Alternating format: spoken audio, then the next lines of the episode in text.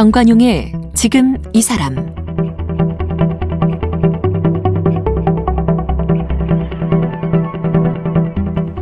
여러분 안녕하십니까 정관용입니다. 올해는 전 세계적으로 지구 환경에 대한 관심이 부쩍 높아졌죠. 코로나 이 때문에 바이러스에 대한 경계 지수 대단하고요.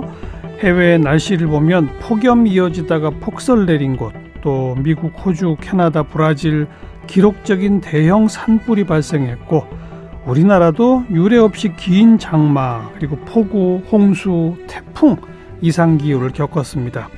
코로나 팬데믹 그리고 기후 변화가 몰고 올 결과에 대비해야 하는 그런 상황인데요. 그래서 오늘부터 저희 프로그램 일주일 동안 더 나은 삶, 안전한 대한민국을 위한 재현, 슬기로운 지구 생활 이렇게 제목을 좀 붙여봤습니다.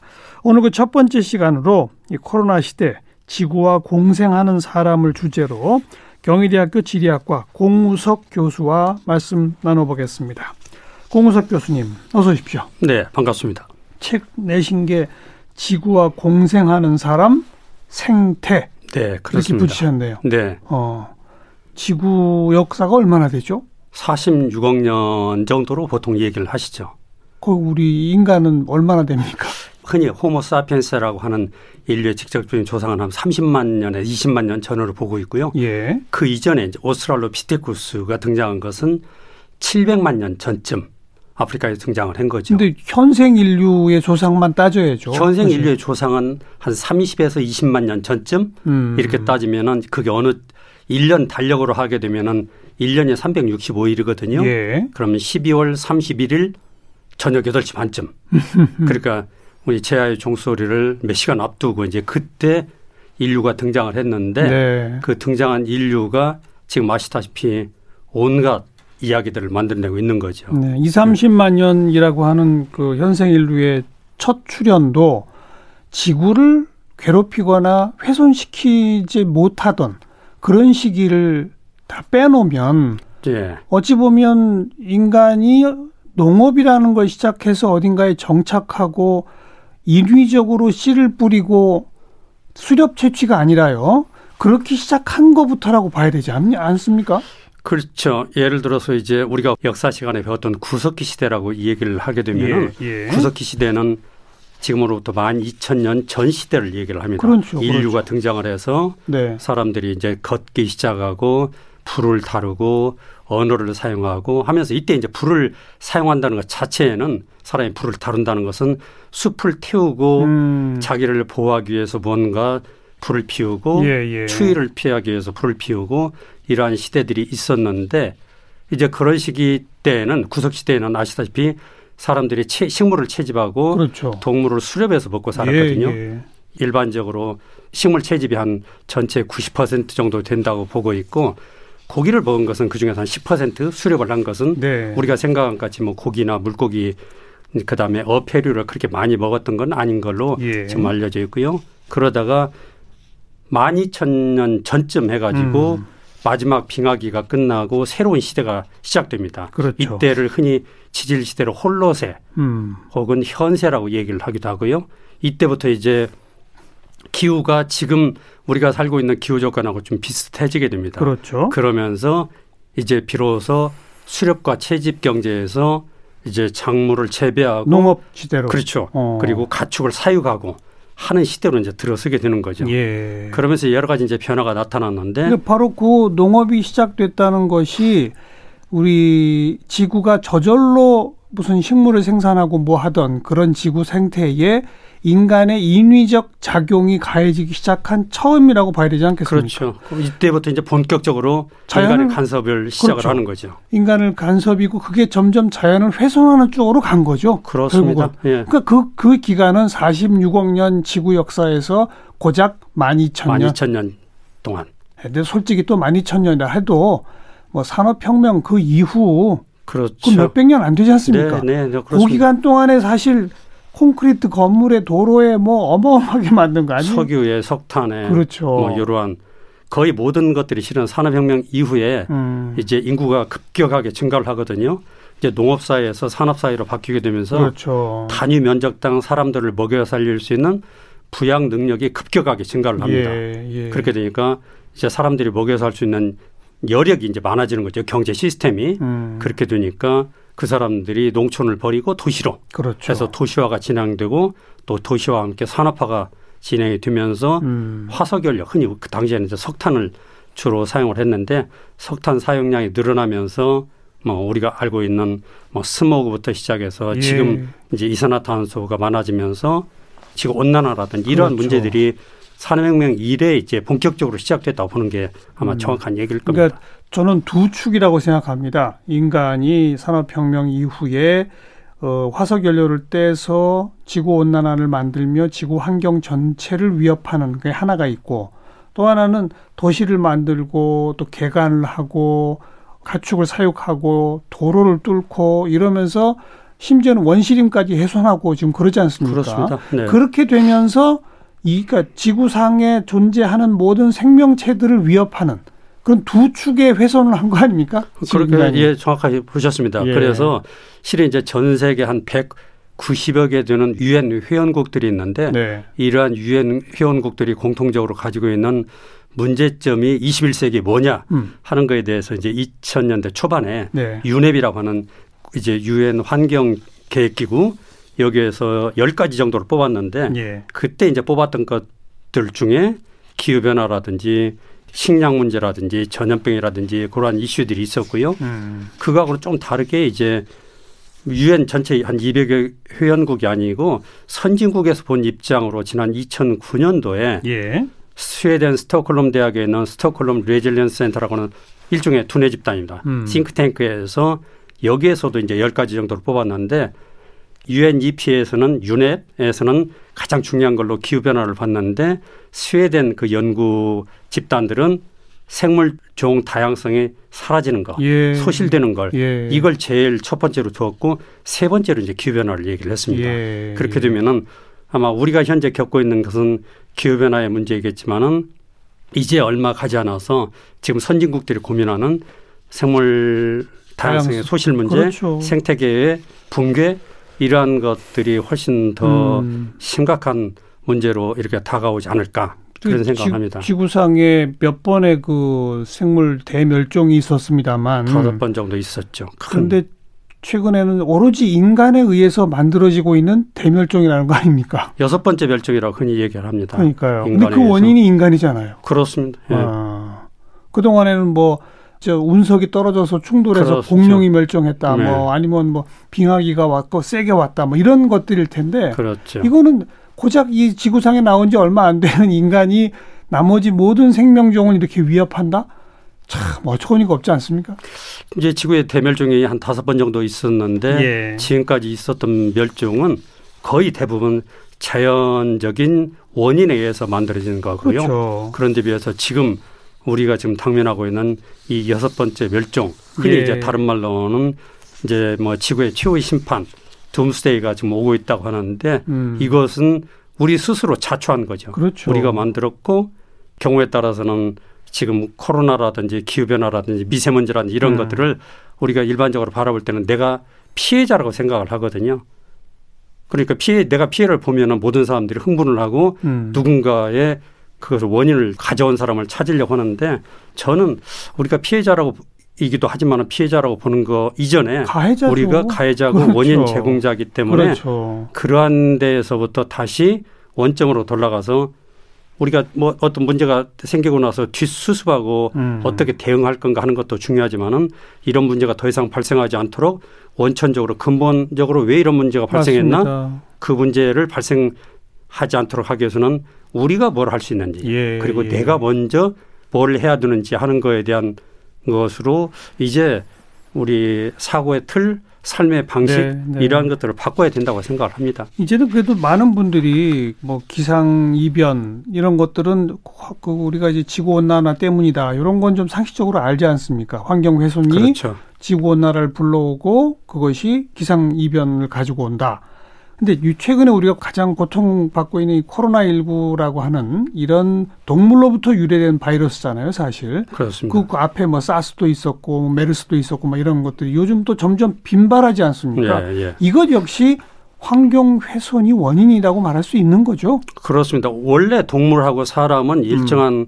거리를 그렇죠. 두고 지금까지 같이 살아오고 공생을 했는데 이제 사람이 갈수록 갈수록 동물의 서식지를 파괴하고 하면서 동물이 살던 터전으로 가까이 가까이 들어가죠. 진출을 하는 거죠. 예, 예. 진출을 하게 되니까 전에는 평생 만날지 못했던 동물들하고 만날 기회가 많아지게 음. 되고 얘들은 그 바이러스라든지 이런 것들이 전혀 자기들이 살아나는데 문제가 되지 않았는데 음흠. 예를 들어 박쥐 같은 경우 그런데 이제 사람은 그 바이러스에 처음 노출되게 되니까 동물하고는 이 같은 바이러스에 대응하는 방식 시스템이 다른 인간이 이제 뭐 박쥐를 통해서 예. 중간에 혹은 가축을 통해서 혹은 뭐 서식지 근처에 그렇죠. 우리 근처에 얘들이 왔다 갔다 하면서 이제 문제를 우리한테 주는 거죠. 그래서 음.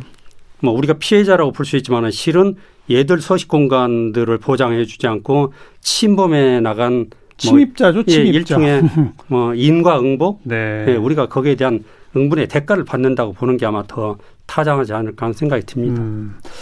지구 온난화 1도가 높아지면 어떤 일이 벌어진다고 그러죠?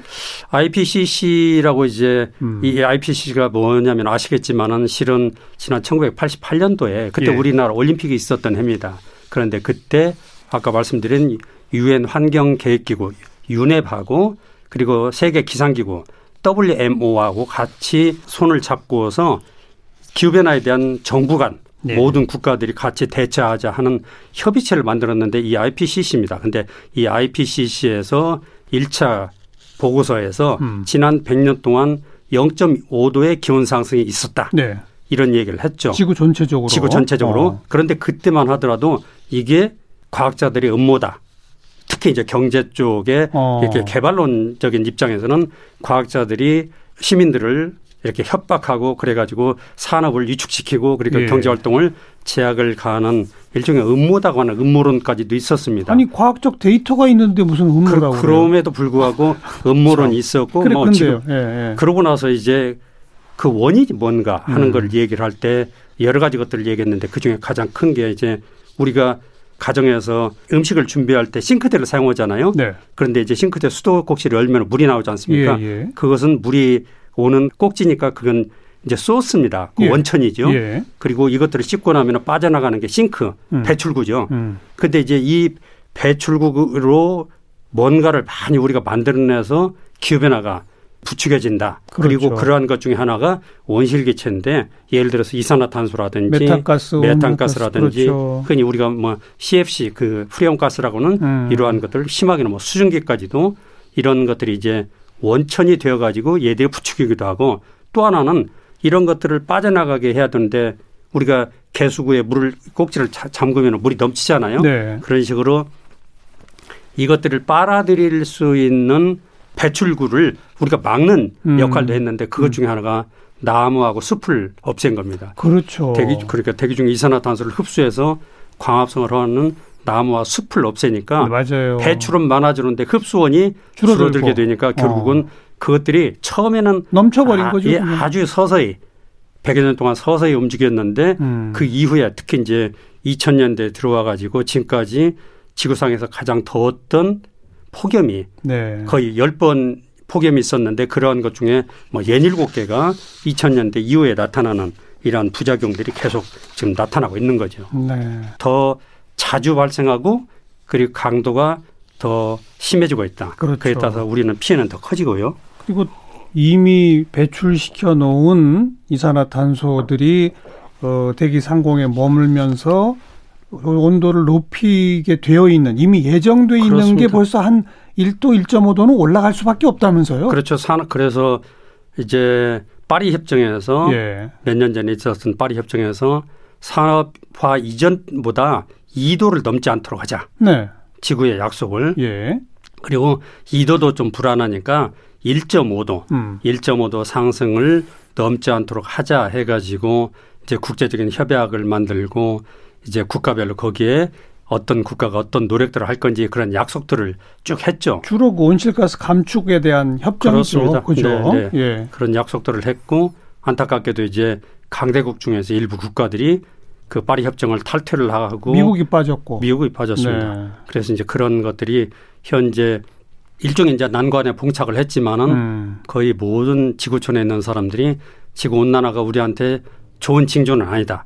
우리가 이것을 극복하고 예. 이것을 넘어서야 되니까 그러면 이제 어떤 일들을 할 건지에 대해서 이제는 우리가 집중적으로 좀 고민을 해야 되지 않을까 하는 생각이 듭니다. 지금부터 줄여 나가도 어차피 지구 온도는 더 올라갈 수밖에 없다면서요. 그렇습니다. 이미 예. 이미 뭐 우리가 배추해 놓은 것만 가지고서도 그렇습니다. 그런데 지금부터 안 줄이고 더 쓰게 되면 이건 뭐 2도 이하로 낮추자는 거는 불가능해지는 거 아닙니까? 그렇습니다. 근데 이제 안타까운 것은 뭐 몇 년 안 남았다는 얘기가 있잖아요. 네. 2050년을 넘기지 않고 그렇게 하려고 하는데 그렇죠. 나라마다 조금 이런 지구 온난화 문제, 기후 위기에 대한 대응하는 방식이 좀 다른 것 같아요. 음.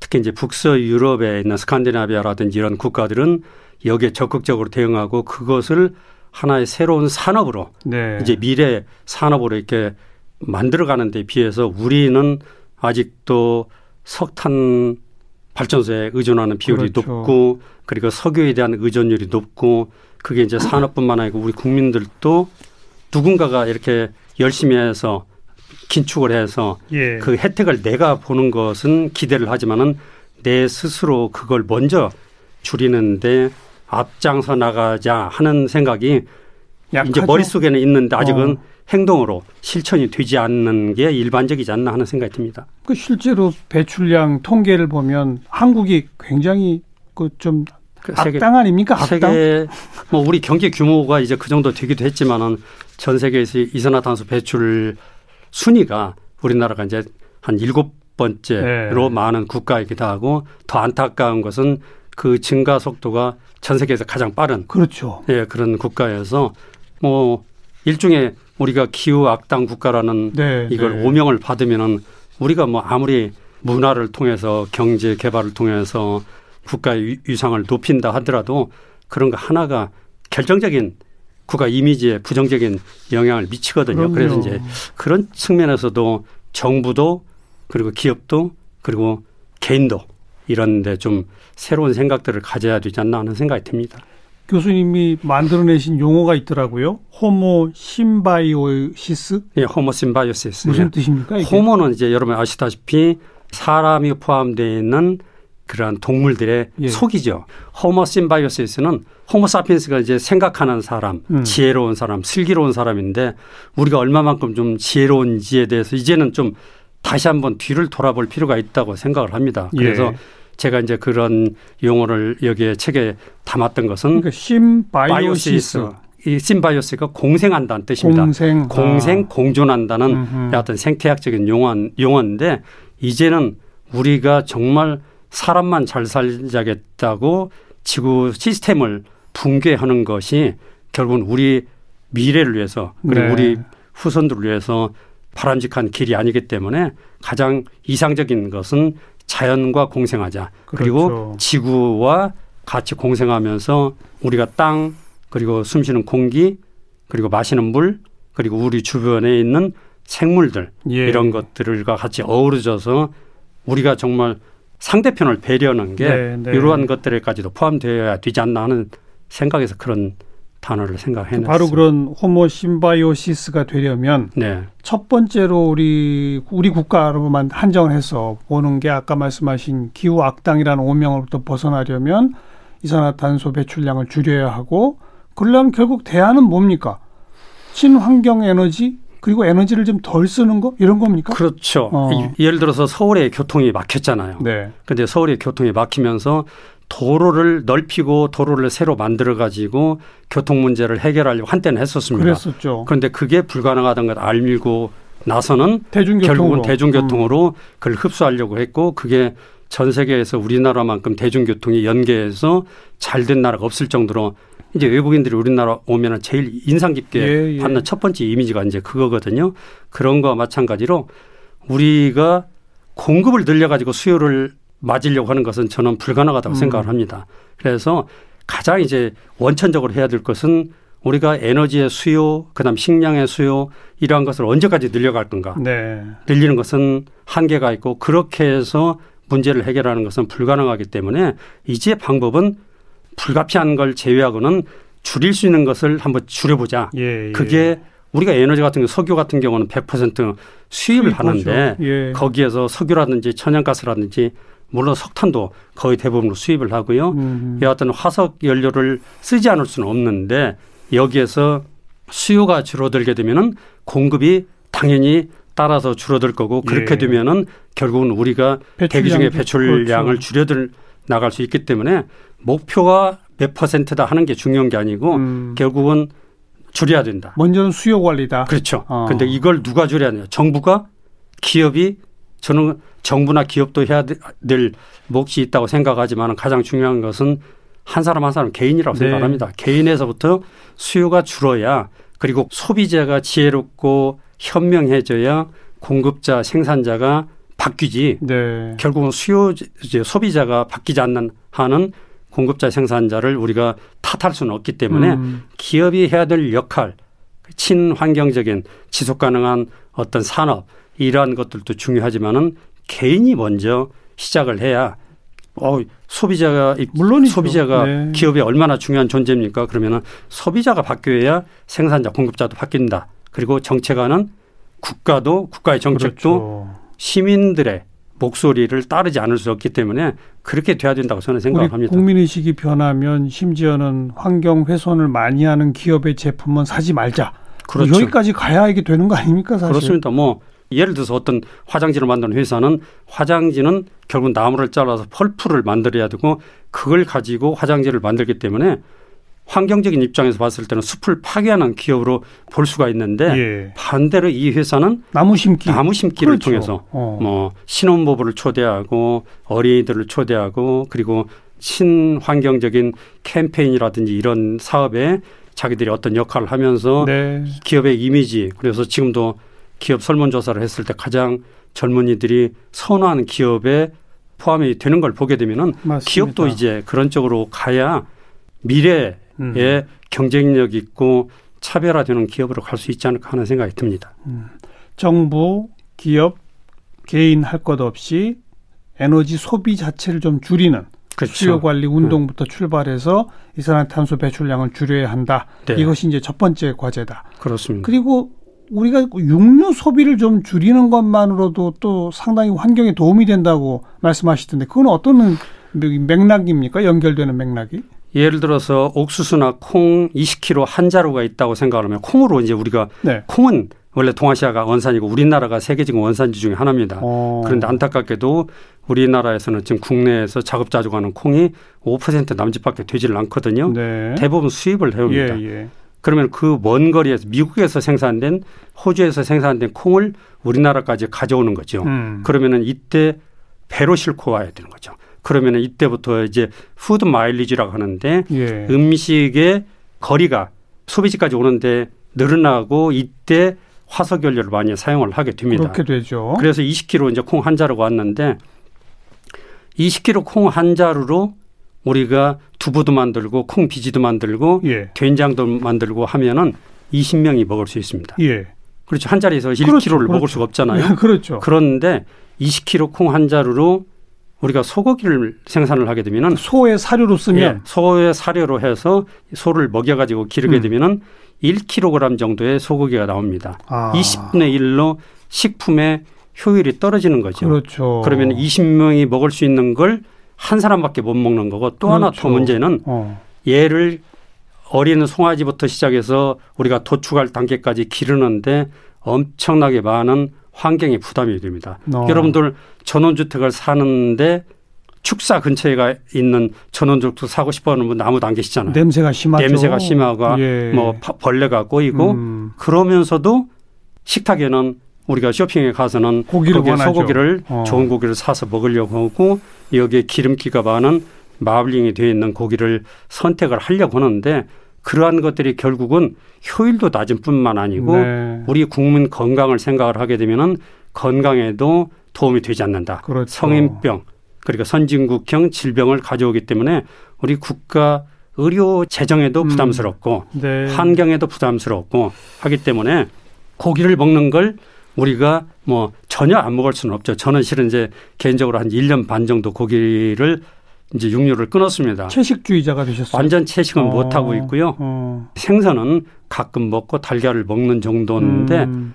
그럼에도 불구하고 이게 어느 순간에는 제가 지금까지 지구에 부담을 줬던 걸 일정 부분 줄여 나갈 수 있을 거라고 생각을 하고 예. 그런 이제 실천을 시작을 했는데 물론 저도 불편하고 주변에도 좀 제가 미안해 합니다. 왜냐하면은 저하고 같은 식사 자리를 갔을 음. 때 저를 아는 사람들은 이제 눈치를 보고 그렇죠. 꺼리고 고깃집에 못 가고 그렇죠. 쉽게 말해서 근데 이제 예. 그렇게 함으로써 결국은 우리가 같은 한 끼를 먹는데 환경에 덜 부담을 줄 수도 있다. 네. 아까 그 콩하고 저 소고기 비유해 주시는 걸 보니까 잘 사는 선진국 국민들이 소고기 먹는 거 조금만 줄여도 전 세계에 굶어 죽는 사람들은 없겠네요. 그렇습니다. 그렇죠? 아니 그 사료 개발 저저그 저, 그 가축 키우는 거 그거 그거 사람면 다, 주면 다 되는 거 아닙니까? 우리나라의 경우는 뭐 자동차도 팔고 휴대전화도 해외에 판매하고 해서 현금 달러가 많이 있거든요. 음. 그래서 시카고나 이런 곡물 시장에서 안정적으로 이런 것들을 사들일 수 있는데 예. 우리가 사들여 가지고 먹는 것만 저는 100%다 소비만 해도 예. 우리나라에서 음식 쓰레기는 없어질 거라고 생각을 합니다. 예. 근데 우리가 음식 쓰레기로 버릴 때 개발도상국들 제3세계에 그렇죠. 있는 국가들은 음. 오른 곡물 가격을 감당을 하지를 못해서 이러한 것들을 세계 곡물 시장에서 얘들을 사들이지를 못하고 그러면서 굶는 맞습니다. 거거든요. 그래서 이제 그러한 것들도 생각을 하면은 우리 스스로 지금 쓰레기 매립장도 이제 포화 상태에 가까워지는데 그런 문제도 줄일 수 있고 그리고 해외로부터 불필요하게 곡물을 많이 수입하고 에너지를 많이 수입하는 것을 줄여서 우리 예. 국가 경쟁력도 높일 수 있고 또 우리 주변의 환경에도 도움이, 도움이 되고, 되고 음. 우리 후손들의 미래도 좀 더 이렇게 녹색으로 만들 수 있고 그렇게 할 수 있지 않나. 알겠습니다. 예. 오늘 아마 우리 청취자분들은 그 지구 온난화 이산화탄소 배출 줄이기 위해서 우리가 에너지를 좀 적게 써야 한다 이런 얘기를 많이 들었을 텐데 아 식단을 좀 바꾸는 거, 육류 소비를 줄이는 거 그것도 환경 운동이구나라는 걸 오늘 좀 새롭게 깨닫게 된 시간이 아니었나 싶습니다. 호모 심바이오시스 지구와 이 공생 공존하는 사람이 되자 주장해 주신 경희대학교 지리학과 공우석 교수와 만났습니다. 오늘 고맙습니다. 네, 고맙습니다.